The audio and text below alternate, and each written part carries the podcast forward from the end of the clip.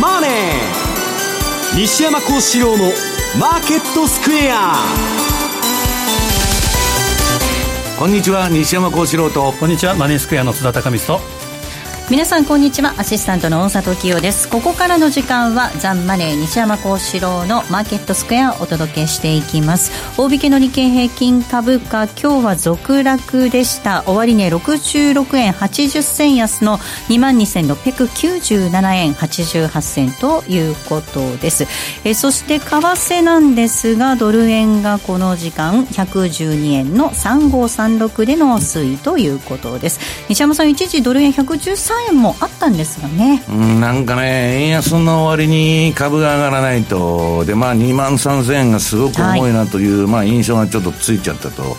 で今日はまあ人あのトランプの貿易戦争を受けて、はい、まあ、中国がまあこのところずっと減安誘導してるんだと、えー、でまた人民元下げてるみたいなことで、まあ、それに連動してまたちょっと売られたりしたんですけど、はい、まあ、上海株自体は切り返しとるらしいんですけど、うん、まあ、そっちの方ちょっとも止まるかと思ったらフラフラになってまして、まあ、あんまり状況としてはですね、まあ、どちらかというとリスクオフと。いう感じになってきてるなという感じなんですけどね。はい。さあそして津田さん朝方ですかねあの伝わったのはっていうところなんですがトランプさんが、はい強いドルはアメリカに不利なんていうふうに発言したみたいですね。まあ、ポロッ本音を言って言ったとそれはいつでも言っとるんですよ。あの FRB に社社入れたのが初めてと。はい。もともとまあ無入信発言っていうのがあって、まあ、ドルえー、安ということは、まあ、これはもうアメリカ政府のプリンシプルだと思うんですけど、うん、ただ、まあ、チャートで見ると、まあ、一服ちょっと上げすぎた、えーはい、一服かなというところで特段トレンドが大きく変わっているってわけじゃないと思うんですけど。ただ、欧州時間からもしかしたらもうもう少し勢いが出てくる可能性も見た方がいいかもしれませんね。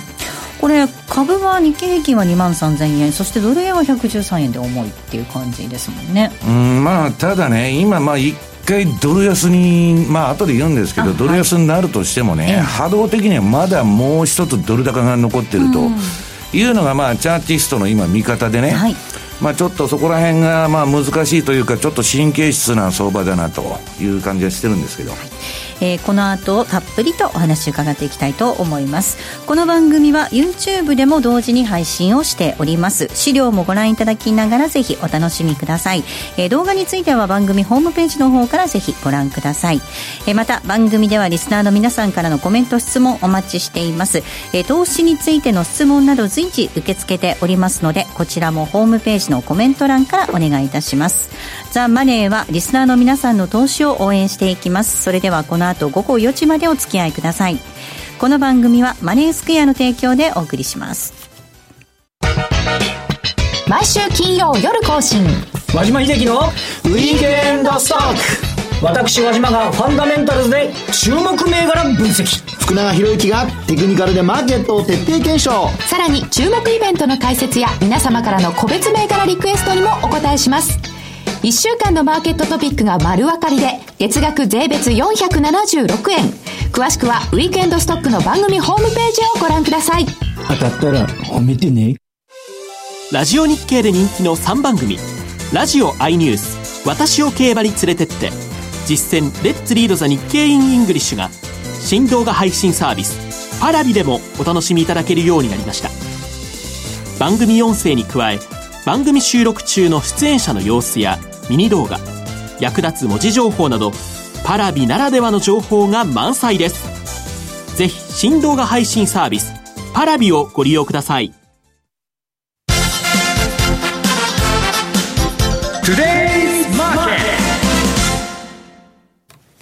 トゥデイズマーケットです。まずは今日のマーケットを簡単に振り返っていきましょう。大引けの日経平均株価、先ほどもお伝えしましたが、続落でした。終値、ね、66円80銭安い、22,697円88銭。トピックスが4.61ポイントのマイナス、1744.98でした。東証一部、売買高概算で12億6202万株、売買代金が2兆3975億円でした。東証証一部売買代金のランキング。トップがソフトバンクグループです。2位に任天堂が入っています。3位に東海カーボン。4位がファーストリテイリング。以下トヨタ、三菱 UFJ、東京エレクトロン、ソニー、資生堂、三井住友と続きました。え業種別の騰落率確認しますと、今日は33の業種のうち上昇したのが11業種、11業種が上昇でした。上げ幅大きかったのが食料、石油、それから空運ガスなど。一方、下げたところで下げ幅大きかったのが非鉄、海運、それからゴム、鉄鋼、保険、卸売証券などとなっています。続けて、為替の動きも確認します。ドル円がこの時間112円の3738です。ユーロ円が131円の丸511。ユーロドル1.166467での動きとなっています。ポンド円が146円の30銭台。一方、ポンドドルは1.302224あたりでの動きとなっています。では、マーケットのポイント、津田さんからお願いいたします。はい、まあ、先ほど言いました通り、昨日のトランプ発言、これでちょっとドルが下押ししていると。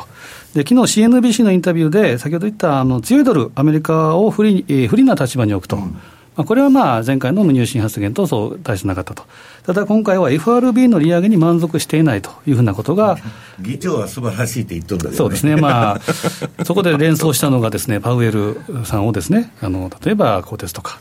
えー、意に沿わなければ。というのは、なんかイメージ的にですね、エルドアン大統領とよく似た、あまあ、当然、独立性、政策にまでちゃちゃ入れてそうですね、ただ、まあ独えー、独裁性と今、アメリカの、まあ、制度と、これはまた違う別個に考えなければいけませんけど、まあ、その後は FRB の独立性は尊重すると。あとは、えー、FRB の政策決定に干渉はしないということで、まあ、発言してダメージコントロールといいますか、そういったところが、ホワイトハウスから出たと。出たと。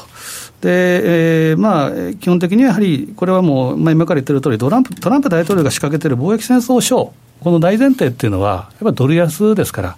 まあ、これはもう当然のことを言ってるなと、でまあ、逆に中間選挙を前にして、ドル高容認ということと、自国産業保護っていうのは、これは論理的成功性というのはないわけですから、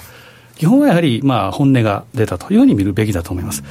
で、えー、テクニカル的にはですね、えー、ドル円の冷やしチャートは先週もお伝えしましたけど、三角持ち合いを上っ離れして、で、上昇三角形という形になってますが、えー、まあ直近で見たのは21日のボリンジャーバンド、プラス1シグマが112円の23、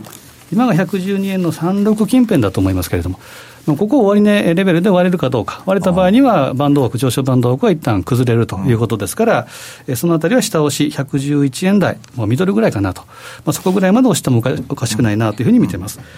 で、えー、あとはですね、えーまあ、パラボリック、えー、がですね、昨日やっぱ発言で、えー、売り転換したと。約1か月ぶり。これが6月12日から開催が続いてたものが1か月ちょっとで、えー、転換したということですから、これもやっぱり一服とかガス抜きとか、うん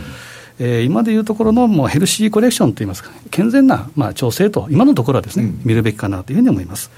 で、えー、その他これからの注目っていうのは、えー、21、22ですから、今日、えー、明日ですね、G20、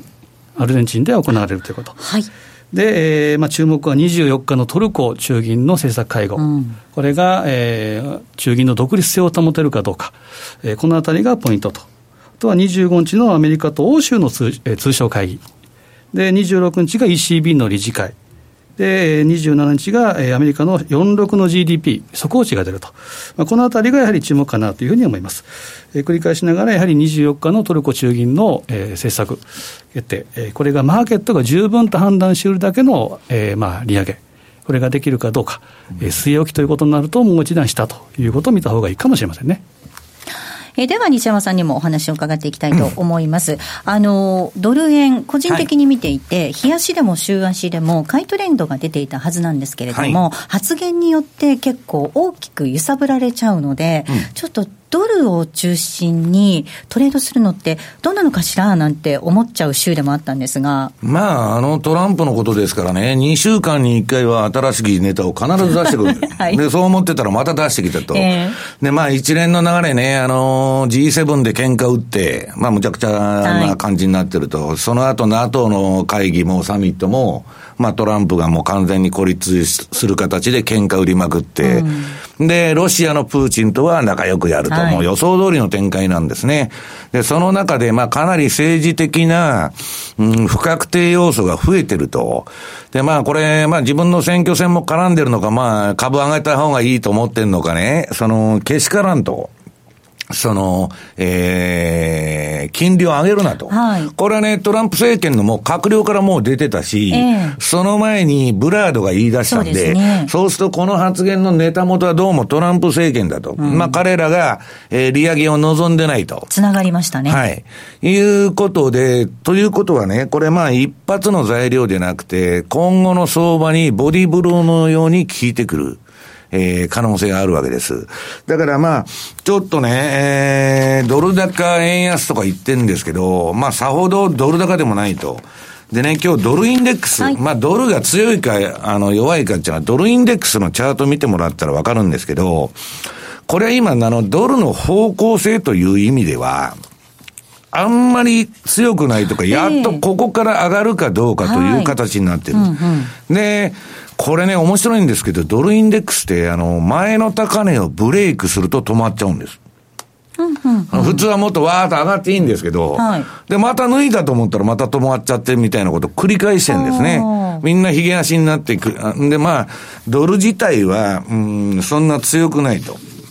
で、なんで強くないかというと、はい次、まあドルはそう言いながら上がってるのは、まあパウエルの議会証言があって、まあ一応つ景気に対して強気のことを言ってるわけですよ。で、まあ利上げはあるだろうと。いう意味では、まあ今ドル以外に買う通貨がないんでね。で、まああの、言いましたよね、リパトリから何からあの、うんみんなあのアメリカに資金が里帰りしてるんで、まあドル、うんが先行されてるんですけど、えっと、2年債金利はじわーっと上がってきてる。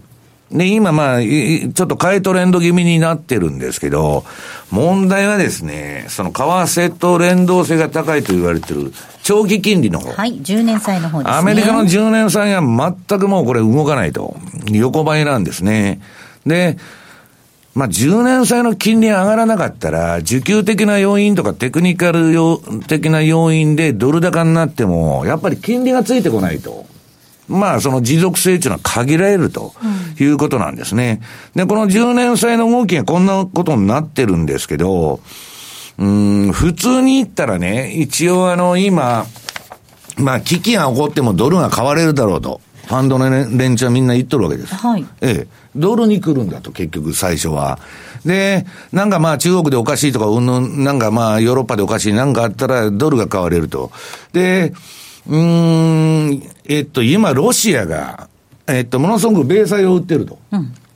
いうことでね、えっと、まあ、これまた金利上昇要因なんですけど、で、その一方で、まあ、これ何回も紹介してるんですけど、あの、アメリカの5年債10、5年10年国債の先物の大口玉。はいこれはまあ歴史的な売りポジションの積み上がりを見せてるということで、この人たちが金利上がらなかったら、これあの、米債の先物を売ってるっていうことは金利上がる方にかけてるんですから、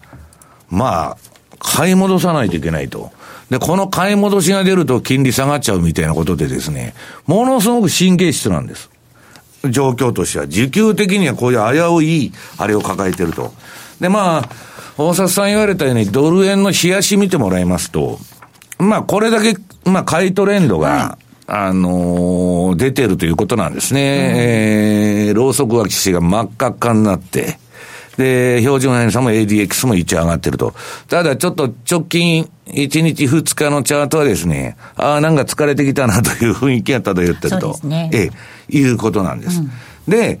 次に、じゃあ他の通貨見てみようということになりますとね、次にドルスイスフラン。はい。これよーく見てほしいんですけど、要するに相場で一番ね、いい相場っていうのは標準偏差。あの、STD って書いとる。はい標準偏差と ADX という指標が低い位置から一緒に上がる。はいこれが相場でいうブレイクアウトとか持ち合い離れ。まあトレンドが出たと。で、ローソク足がバーッと高くなって上がっとったわけです。で、そっから今 ADX も、えー標準偏差も垂れちゃって、ええこのスイス見てるとずーっと調整中なわけです。はいこれはね、やらない方がいいんです、相場。この ADX と標準偏差が垂れたと時に、えっ、と、オプションのコールとプット、買う権利と売る権利のアウトオブザマネーの価格のやつをバーンと売ると、相場が広いレンジに入ってたら儲かるっていうポジションを組めるんですけど、それ以外にはまあちょっと難しい局面なんですね。で、これは、あのー、MacD、まあ私の指標ばっか見ててもしょうがないんで、まあ人気のある MacD の指標を今日出してるわけです。同じチャート上に。そうすると、チャートの一番下段に MacD のあの、えー、線が出てまして、はい、で、上のね、えー、白い丸で囲んだ矢印が出てる。うん。これは MacD の売買シグナルなんです。はい。で、このトレンドのないとこで、売買すると、売ってやられ、買ってやられ、売ってやられ、買ってやられになっちゃうと。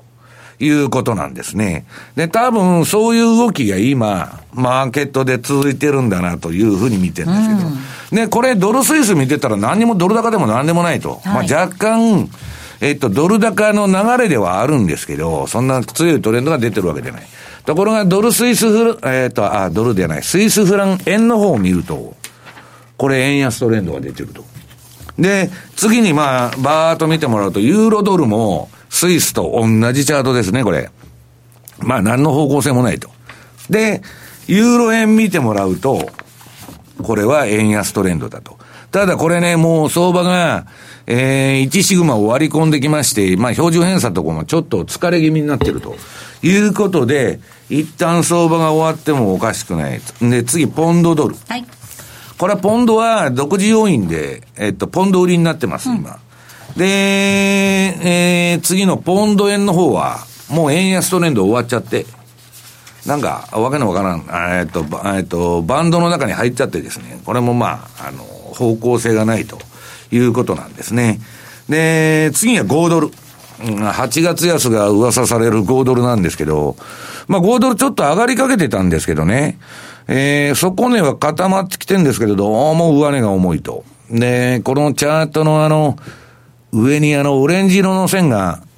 はい、あのー、出てますけど、ローソク足。まあ、これが出てるうちは売りトレンドだってことなんで、ほうほうほうまあ、あんまりですね、もう力のない相場。はい、で、5ドル円見ると、これぐっちゃぐちゃぐちゃぐちゃ上げたり下げたりして、相場になってないと。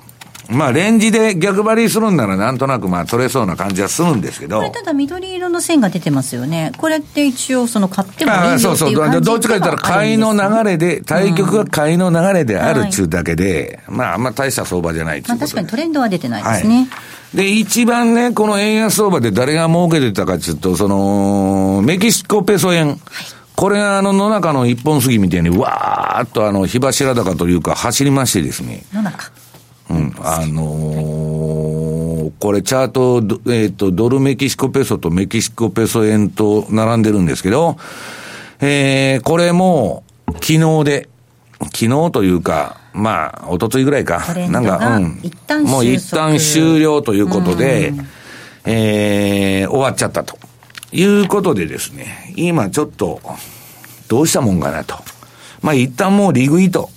いう流れに、まあ、各クロス円もあるのかなと。いうことなんですね、うん、西山さん、以前からちょっと8月注意なんじゃないかなんていうことをおっしゃってましたよね、そのまあトランプさんがどう出てくるのかっていうのも含めて、はい、ちょっとこう見通しづらいところ、やっぱりありますよね。8月はね、もうあの、うん、歴史的に言うと円高になりやすいっていうのはあるんですよ。で、まあ、まあ10割中7割ぐらい円高になっちゃうと、まあ逆の目が出ることもあるんですけど、で、まあそれがね、えっと、先週津田さんの方が説明してたんで、まあここでくどくどと言いませんけど、問題は、はい、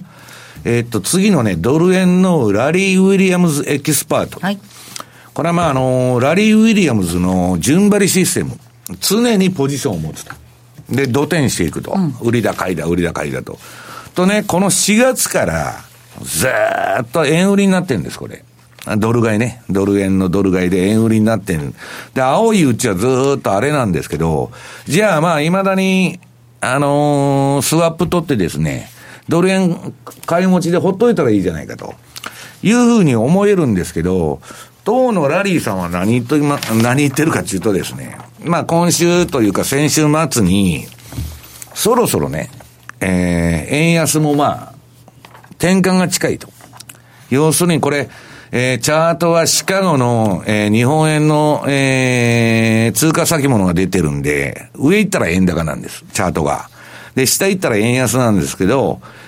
えー、っと、ボートムが間近に近づいてるということは、円安のピークが間近に近づいてると彼は言ってるんです。うん、彼の理論っていうのは、まあ、サイクルに基づいたやつですから、あの、えー、まあそういう予測取ってるんですけど、うん、私もですね、ちょっとその、8月の相場っていうのは、まあ非常に神経質になってきたなと。はい、まあこれ後のコーナーでもいろいろやるんですけど、今ね、結局、相場の相関性っていうのは全く失われてきてですね、うん、まあ円安なら円安で、全部円安になればいいんですけど、そういう動きでもないし、今ポンド見ててもユーロと違う動きしてるし、ね。うん、やりにくいんですね。で、うんと、1にも2にも、今、先ほどあの見たアメリカの金利、これの方向性が出ないと、為替も株もやりにくくてしょうがないと。思ってたとこに、昨日トランプが金利上げるなと言ってきたわけで、これはちょっとドル買っててもいいのかと。いうのが今、ハテナマークとして出てきているということなんですね。うん、津田さん、これ8月、夏相場、ちょっと難しそうですかね。そうです。特に今のあの関係っていうのがですね、西山さんおっしゃった通り、関係性が非常に、はい、ややこしいと言いますか、うん、まあ一時のあのシリアを取り巻くですね、政治的な環境みたいな中に、誰が敵なのか、誰が味方なのか、ちょっとですね、私も資料で持ってきたんですけど、1月から6月まで、こと主要7通貨の実行レートの騰落率推移というのを持ってきたんですね。これを見ると、実は、今、まあ、現在、まあ、6月末時点で一番強いというのは、1月から起点にすると円なんですね。で、で、ドルはどうかというと、今年前半、特に3月後半ぐらいまでは弱かったところはぐーっと切り返してきてる。うん、まあ、その勢いで今、やっぱりドル高と。で、まあ、弱くなってきたのは、例えば資源、えー、例えばカナダであるとか、オーストラリア、ニュージーランド、このあたりがちょっと弱くなってきたというのがあるんですが、これもですね、起点を変えて、もう少し先、1年を見ると、去年の6月から見ると、やっぱり一番弱かった、まあ、今も現在弱いのはドルなんですね、でドルが後半かけてぐっとこう、まあ、最終コーナーで、まあ、追い上げてきてるというのがあるんですが、えーまあ、円もちょっと弱含んでる、で今後はですね、まあ、この通り、えー、流れていくんなら、例えばドル安、円安というふうな流れにいく可能性も十分ありますし。ね、昨日トランプはね、あのー、彼の発言聞いてて、人民元は岩のようにね、えー、岩のように。まあ、ライクアローリングストーンですよ。転がるように落ちてると。はい。で、人民元にも文句を言って、あと日本と欧州がいつまででも金金融緩和やってるんで、ドル高になっちゃうじゃないかと。それけしからんと。そのうち日本にも何か言ってくんじゃないかなと。いつまで緩和やってんだと。だからね、非常にあんまり決め打ちすると、相場間違う可能性があるんですね。あの、もう今のあれで言ったらみんなドル高になると思ってんですけど、ちょっとね、そこら辺が、もやーっとしてきたなという感じがしそうなんですけど。うん、はい。えここまでは、トゥデイズマーケットお送りしました。杉村富夫 CD マガジン7月号。チャンス到来。安いところを買って高いところを売る。これが株式投資の極意ぞ。好評発売中。チャンスをつかむ参考銘柄もお楽しみに。CD60 分価格は送料別で税込7560円。お申し込みは0335954730ラジオ日経通販ショップサウンロード。またはラジオ日経ネットショップサウンロードまで。グローバルヘルスカフェ。途上国へ赴き医療システム全体の向上を目指すグローバルヘルス。番組ではマスターの明石医師とカフェの常連客が国際医療協力を取り巻く技術革新や経済の動きなどの新しい潮流について語り合います。放送は毎月第3火曜日午後5時30分から。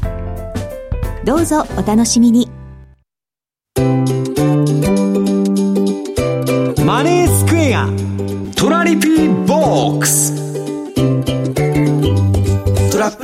ートトラップリピート僕の名前はトラリピトラップリピートトラップリピートそれを略してトラリピトラリピボックスのコーナーです。このコーナーでは、えー、皆さんからいただいた質問を紹介しながら進めていこうと思います。今週も質問たくさんありがとうございます。まずは、富士山太郎さんからいただきました。日本政府 TPP を主催するだけではなく EU との EPA に合意しました。どちらもこれ貿易の協定なんですがアメリカが入っていません。トランプの性格を想像すると怒ると思います。かつてプラザ合意でドル安円高をやった国です。トランプはドルは高すぎると発言したそうです。トランプの発言はいつものハったりなんでしょうか？それとも本気でドル安誘導するのでしょうか？まあ先ほど本音だよなんていう話もありましたが。まあ、この放送で言ってますように、まだしないと思うんですよね。最初、貿易戦争ではったりかけると。うん、で、結局は日本との場合は二国間協定に、まあ、どこと、はい、どこの国もそうですけど、持ち込むと。はい。韓国はそれでちょっとね、はい、結構厳しいみたいですね。はい、で、まあ、韓国も中国も今すごく弱ってるんですよ。で、結局ね、それでもアメリカの貿易赤字が減らないっていうのはもう目に見えてるんで、だって買って減ったことがないわけですから、通貨の切り下げしたって何やったって減らないんだけど、結局はプラザ合意みたいな追い詰められたらですね、ことに持っていくと。で、それはね、アメリカの今借金の膨れ上がり方が、まあ、だんだん持続不可能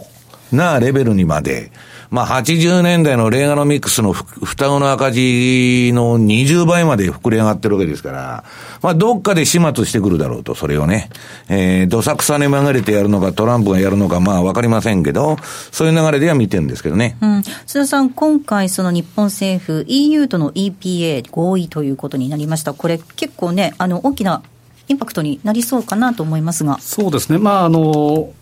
まあ、アメリカ外しということであるんで、うん、まあ、ヨーロッパからしたら、まあ仕方なくというような感じだと思いますけど、事、うん、のその焦点が自動車になってきているとい。うこともあるので、はい、そうすると、欧州のみならず、日本経済にも大きな打撃っていうのが出てくると思うんですね。うん、でまあ、トランプさん、先ほど言いましたように、やっぱりドル高はやっぱ望まない、でもともとやっぱ不動産を経営して、金利高とかドル高っていうのは、とにかく生理的に嫌いなところっていうのはあると思うんですね。で、もうおっしゃった通り、本当に今の円安誘導っていうのをちゃ入れてくる可能性って十分あり得る。ただ、やっぱ焦点は僕は9月。9月。8月には1回中央銀行あの、えー、大きな会合っていうのは、まあ、大きくは大きくはないと、でやっぱ9月ぐらいからやっぱ選挙っていうのはターゲットになってきますから、そのあたりからやはり、まあ、視聴率競争といいますか。まあ、注目を集めるために何かアクションを起こしてくるんじゃないかな、そのあたりが注意かなという思いますね、ねまあ、こういう協定結ぶっていうのは、日本としてもヘッジかけてこないと。えーもうなんともならんってことですよ。うん、でも G7 も機能してないし、まあ G20 も機能してないし、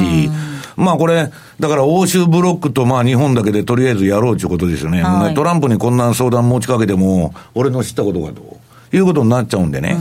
うん、まあそういうヘッジをかけにいってるということで、まあもう軍隊も引き上げていくし、まあ世界中から撤収しとるわけですから、今。まあやらざるを得ないんでしょうね。えー、続いての質問です。えー、ガッテンマンさんからいただきました。先ほど西山さんのお話の中でアメリカの借金持続不能だよなんていう話、持続不能なぐらいになってきてるよっていう話も。まあ、まあ、不能っていうか、米債が売れてるうちはまあ回していけるんですけど、うん、何かの表紙でどっかで買わなくなるかもわからないと。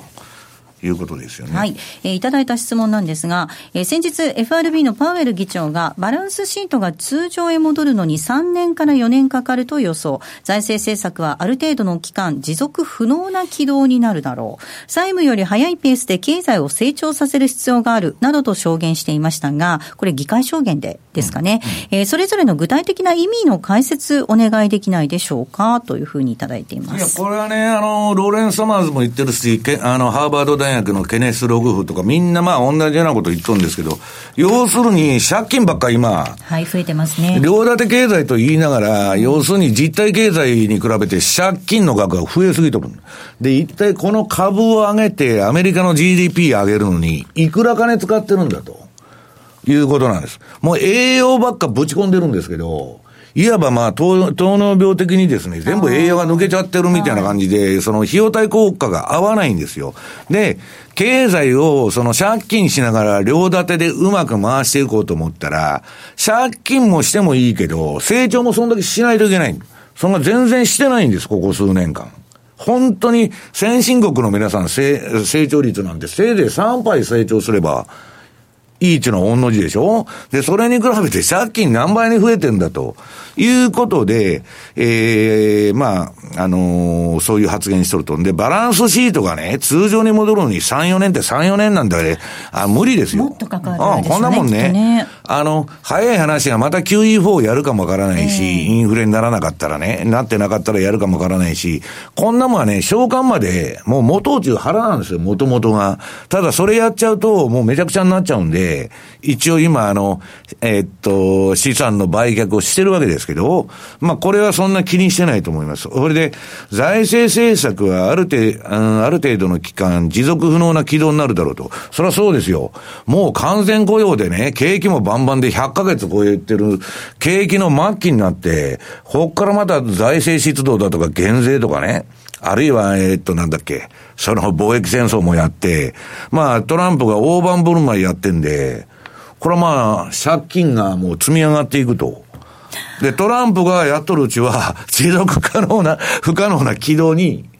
まあ、持続不能か。でも、こうした政策によってドル高も誘引されてるわけじゃないですか。それをその言葉でねじ伏せようとしたってなかなか難しいのかなといつでも言ってるように、副産物でね、えー、えー、その、まあ、本国投資法もやってるし、うん、ドル高にまあなってるんですけど、ただ、これだけ借金のあるアメリカでドル上がるってことは、アメリカの借金がどんどん増えてるってことなんですよ。ドル高になる分。だから借金を半分にしようと思ったら、ドルの価値を半分に下げればいいんだから、ね、本来アメリカの望む、あれとドル高っていうのは、整合性が取れないわけです。うん、で、そのさなかにまあ貿易戦争もやっとるわけですけど、まあちょっとですね、えー、こんなん経済の理論で説明しようとかそういう話じゃなくなってると、もうブードゥー経済学と、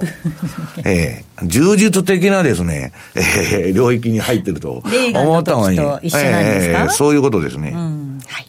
さあ、ここで、えー、セミナーのご案内なんですが、津田さん、8月4日に東京で1日セミナーがあるとい。うことですね。はい、これは、えー、基礎のセミナーということで、うん、講座開設を、えーまあ、予定されている方、はい、もしくはまだ内容と、ただ、えー、ミッドタウンター40階の景色も見てみたいよと いう方は、ね、ぜひ、えー、お越しいただいて、でそこで講座開設いただければ、えー、紹介いただけると思うんです。翌週11日は西山さんもいらっしゃると。あはいえー、そのセミナーにもご参加いただけるので、ぜひこの4日、えー、講座開設予定しているよという方はご参加いただければなと思いますね。はい、えー、ご案内します。8月4日土曜日に、FX 株価指数 CFD1 日徹底攻略 in 東京を開催いたします。12時30分からのスタート、終わりの時刻、予定時刻が午後5時頃になります。第4部には津田さんも登壇する予定です。8月相場のアノマリーとトレード戦略ということについてお話をいただく予定となっております。ます。え詳細なんですが、えぜひ番組ホームページの方をご覧いただければと思います。今、津田さんからお話がありましたように、え講座を開設していただきますと、8月11日土曜日に開催される西山さんも登壇予定の FX 売買戦略セミナーにも参加することができるということですので、FX を始めてみようと思ってらっしゃる方はですね、ぜひ足を運んでいただければと思います。詳細番組ホームページの方からぜひご覧いただいてご応募いただきますようお願いいたします。ここまではトラリピボックスのコーナーをお届けしました。オリジナル注文トラリピでおなじみ、そして当番組リスナーの皆さんには馴染み深い FX 会社、マネースクエアでは現在、新規講座開設キャンペーンを実施しています。9月30日までに新規講座を開設し、10月31日までにキャンペーンへのエントリーと入金が完了した方には、漏れなく書籍、実践 FX トラリピの教科書をプレゼントいたします。さらに10月31日までの期間に取引をされ、新規売買が50万通貨以上成立しますと、通貨量に応じて M2J ポイントをプレゼント。M2J ポイントはマネースクエアに口座をお持ちの方だけがご利用できる独自のポイントサービスで、ポイント数に応じてギフト券やグルメなど様々な商品と交換できます。また、マネースクエアオリジナル注文トラリピの手数料が無料となるキャンペーンも9月29日まで同時に実施中です。まだ口座をお持ちでなくて、マネースクエアやトラリピが気になるという方、ぜひこのキャンペーンをご活用ください。キャンペーンの詳細はザンマネー番組ウェブサイトのマネースクエアキャンペーンバナーをクリック。マネースクエアの取扱い商品は、投資元本以上の損失が生じる恐れがあります。契約締結前交付書面をよくご理解された上でお取引ください。金融商品取引業関東財務局長、金賞番号第2797号。問題今の実況は大歌唱か、それとも週歌唱かえ、ええー、そんな難問沈問もある競馬実況ウェブの挑戦聞く競馬クイズ。いや、これでわかる人はいないですよ。問題は毎週更新。競馬実況ウェブのトップページにあるバナーをクリックしてください。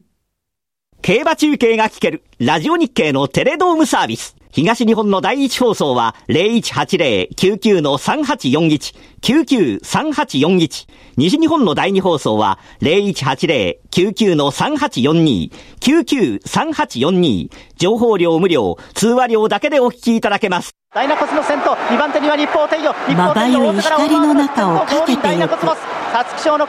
その姿に見える。今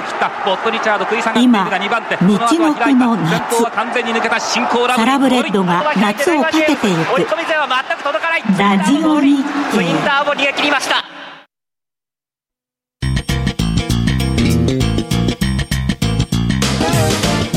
西山幸四郎のマーケットスクエア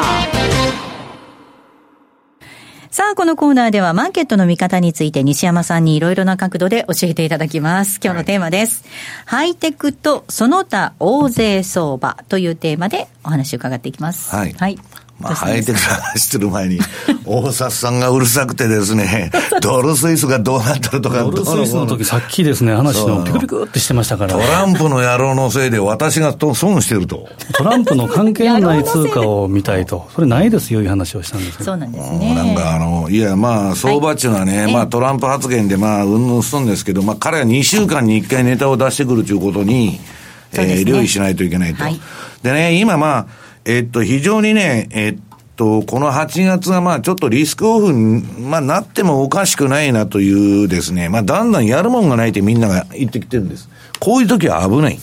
で、さっきほど言ったように相関関係もないと。で、日経平均はね、うん、どうなってるんだっていう、まあ、非常にまあ外人も聞いとるわけです。で、こんなもんニューヨークダウと同じだって私は言ってるんですよまあ、日経なんか別にやる必要ないと、その海外にいたらね、えー、ニューヨークダウやってたらいいんだと。で、それが17ページのチャートに、えー、ニューヨークダウと日経平均の冷やしの推移と、これ全く同じですよ。何にも自主性はない。別にニューヨーク動いたらどうだっていうだけで動いてるだけなんで、じゃあまあ別に日経だけやっててもニューヨークだけ、ニューヨークダウだけやってても同じだと。ただね、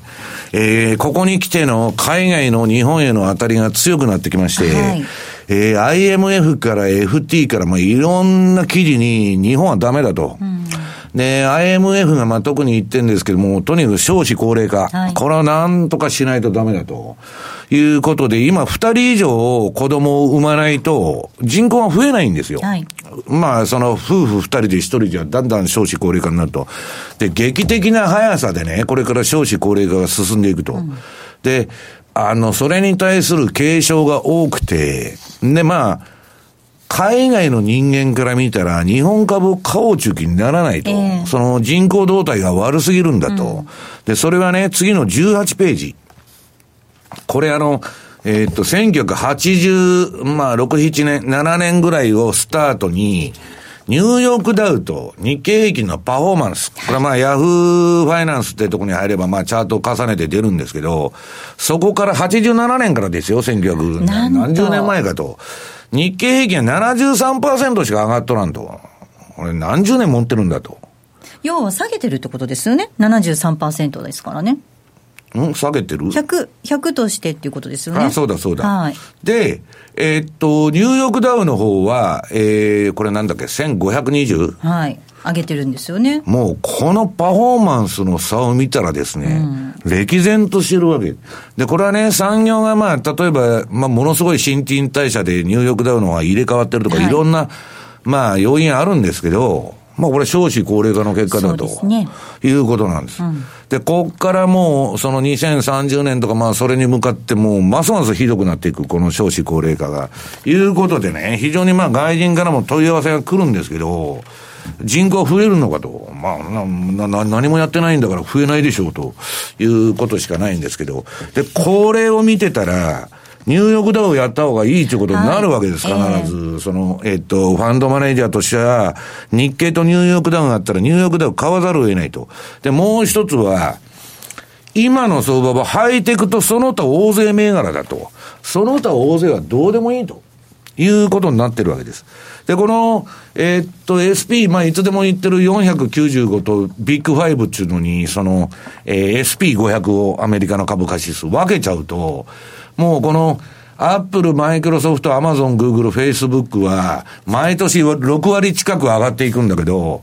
SP500 はですね、これまあ2013年からのデータですけど、6%しか上がらないと。誰が見てもですね、この5銘柄だけ買っといた方が儲かるじゃないかと。もう超単純な相場なんです。で、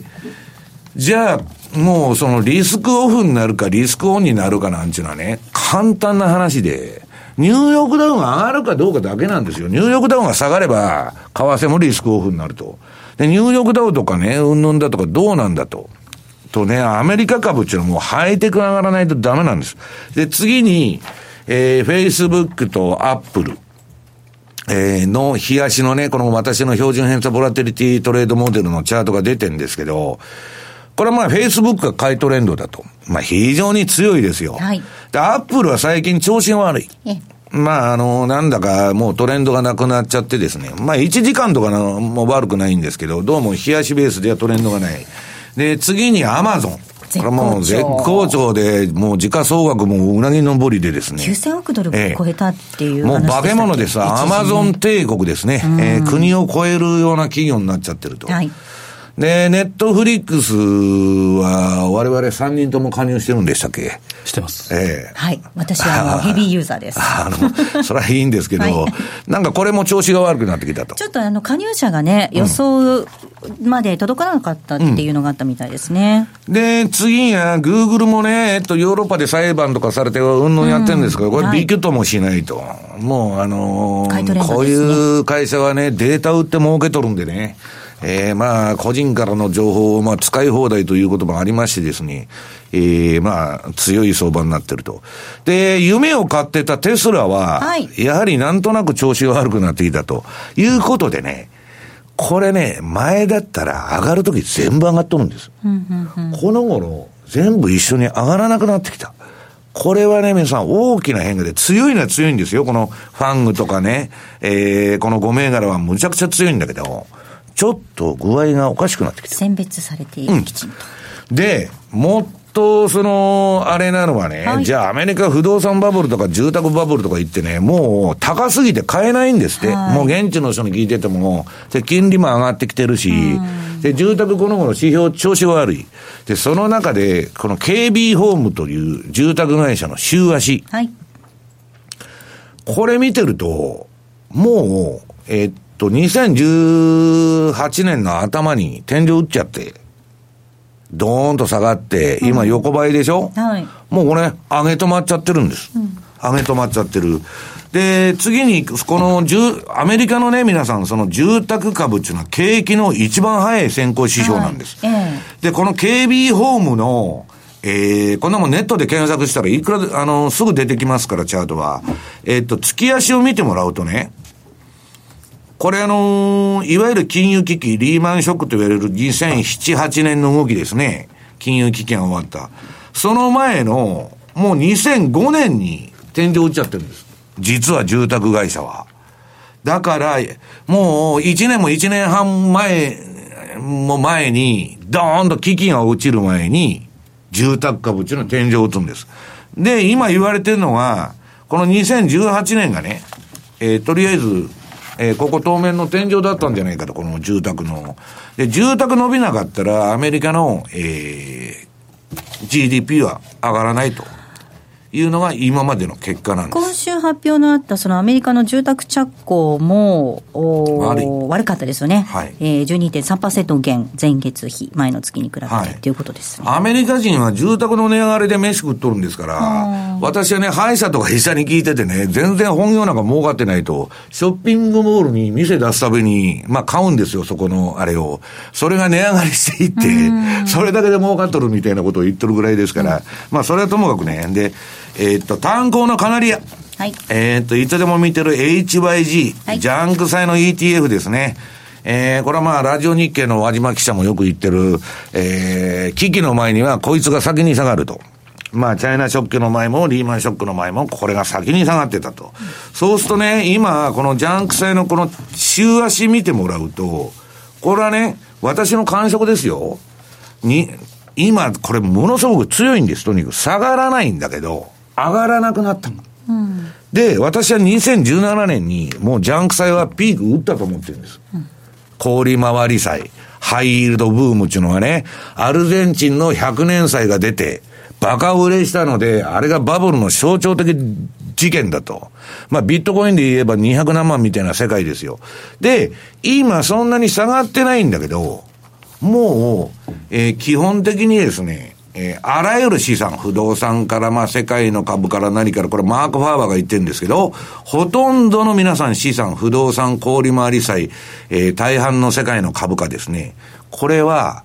もう上げとらんわけです。こう見てても。あの、ファングとか今言った、えー一部のハイテクだけ上げてるだけで、全然ダメだと。いうことに、ちょっとね、気をつけないといけないんじゃないかと。で、今までは買うから上がる、上がるから買うの、その、ミレうん、ミレニアル世代のね、ええ回転売買で上がってきた相場なんだけど、金余りと。これ、ちょっと回転が止まってきてるんじゃないのというね、えー感触があるんですけどね。うん止まるとね、走ってきたものが止まっちゃうっていうことですもんね。だから私はね、あの、金利上がるっていうことはこういうことだと思うんですよ。新興国も借り換えができない、住宅買うにも、その、えー金利上がってきてる。で、おまけに価格は、えーリーマン前より高いと。いうのはね、私は持続可能な、あれとは思ってないんですね。で、今、なんで上がってるかって言ったら金余りだけなんです。はいまだ日本と欧州がじゃんじゃん株、あの、金ばらまいてますから、まあ、過剰流動性というかですね、バブルが延命しとるだけであってですね、実態はあんまり良くない。だから今の株式市場はハイテクとその他大勢と。で、日本もそういう時流に乗った銘柄は上がるけど、まあ、インデックスはね、日経平均上がっとるらしいですけど、トピックスが上がらないとか、まあそういうことになってきてるっていうのは、市場の相関が崩れちってるっていうことはね、やっぱり良くないという気がするんですよね。はい。ここまではマーケットスクエアのコーナーをお届けしました。マーケット投資戦略さあ、このコーナーでは来週に向けての投資戦略伺っていきます。お願いいたします。その前にどうしましょうか、西岡さん。上海見ていきますか？上海のね、津田さんがちょっとチャートを用意してくれたんで、まあ日経平均もそこれと連動しとるみたいなことが言われてるんで、上海総合指数。これちょっと止まったかと思ったら、津田さんどうですか、これ？そうで今日なんかは、ぐっと引きにかけて上げてきて、うん。ちょっと戻してますね。だからなんとなく、これね、通貨安株安でしょ、で、これ、輸出がいかれるんで、トランプの貿易戦争で通貨安にしたいっていうのはわかるんですけど、これあんまりやっていくと、資本流出するんですね。はい。だからちょっとこちらの動きも見とかないとね、えー一時期上海、上海って言っとったんですけど、最近またそういう相場になってきてるということです。まあ、中国株で、えーあとは自民元、この辺もやっぱ見なければいけないんですけど、ちょっと前回セミナーした時のお客様からですね、えー月別の平均騰落率表ってどこにあるのかということも、えー言われた方がいるので、今日もですね、えーこのえー番組のえーホームページにアップしたいと思うので、ニューヨークダウ、日経平均月別平均騰落率過去にえー過去20年、8月やっぱり悪いというのがあるのと、あとは通貨。えーこれはドル円、あとは、えークロス円がやっぱりへこんでると、でこれ、調べてみたんですけど、えーまあ、8月に詳しくやりたいなと思うんですが、8月末買いの12月末売りっていうのは、実は株はまあ非常にいいと。で通貨もですね勝敗だけでいうと5ドル円がいいんですが、えー、中身でいうと結構ドル円もいいんですね、はい、なので下げたところは拾うというところ意味合いでやっぱり夏場、えー、今もそうですけどやっぱり安値を拾っていくというのでいきたいなと思いますね。はい。ここまでは投資戦略お届けいたしました。ではお別れのお時間です、えー、この番組はマネースクエアの提供でお送りしました。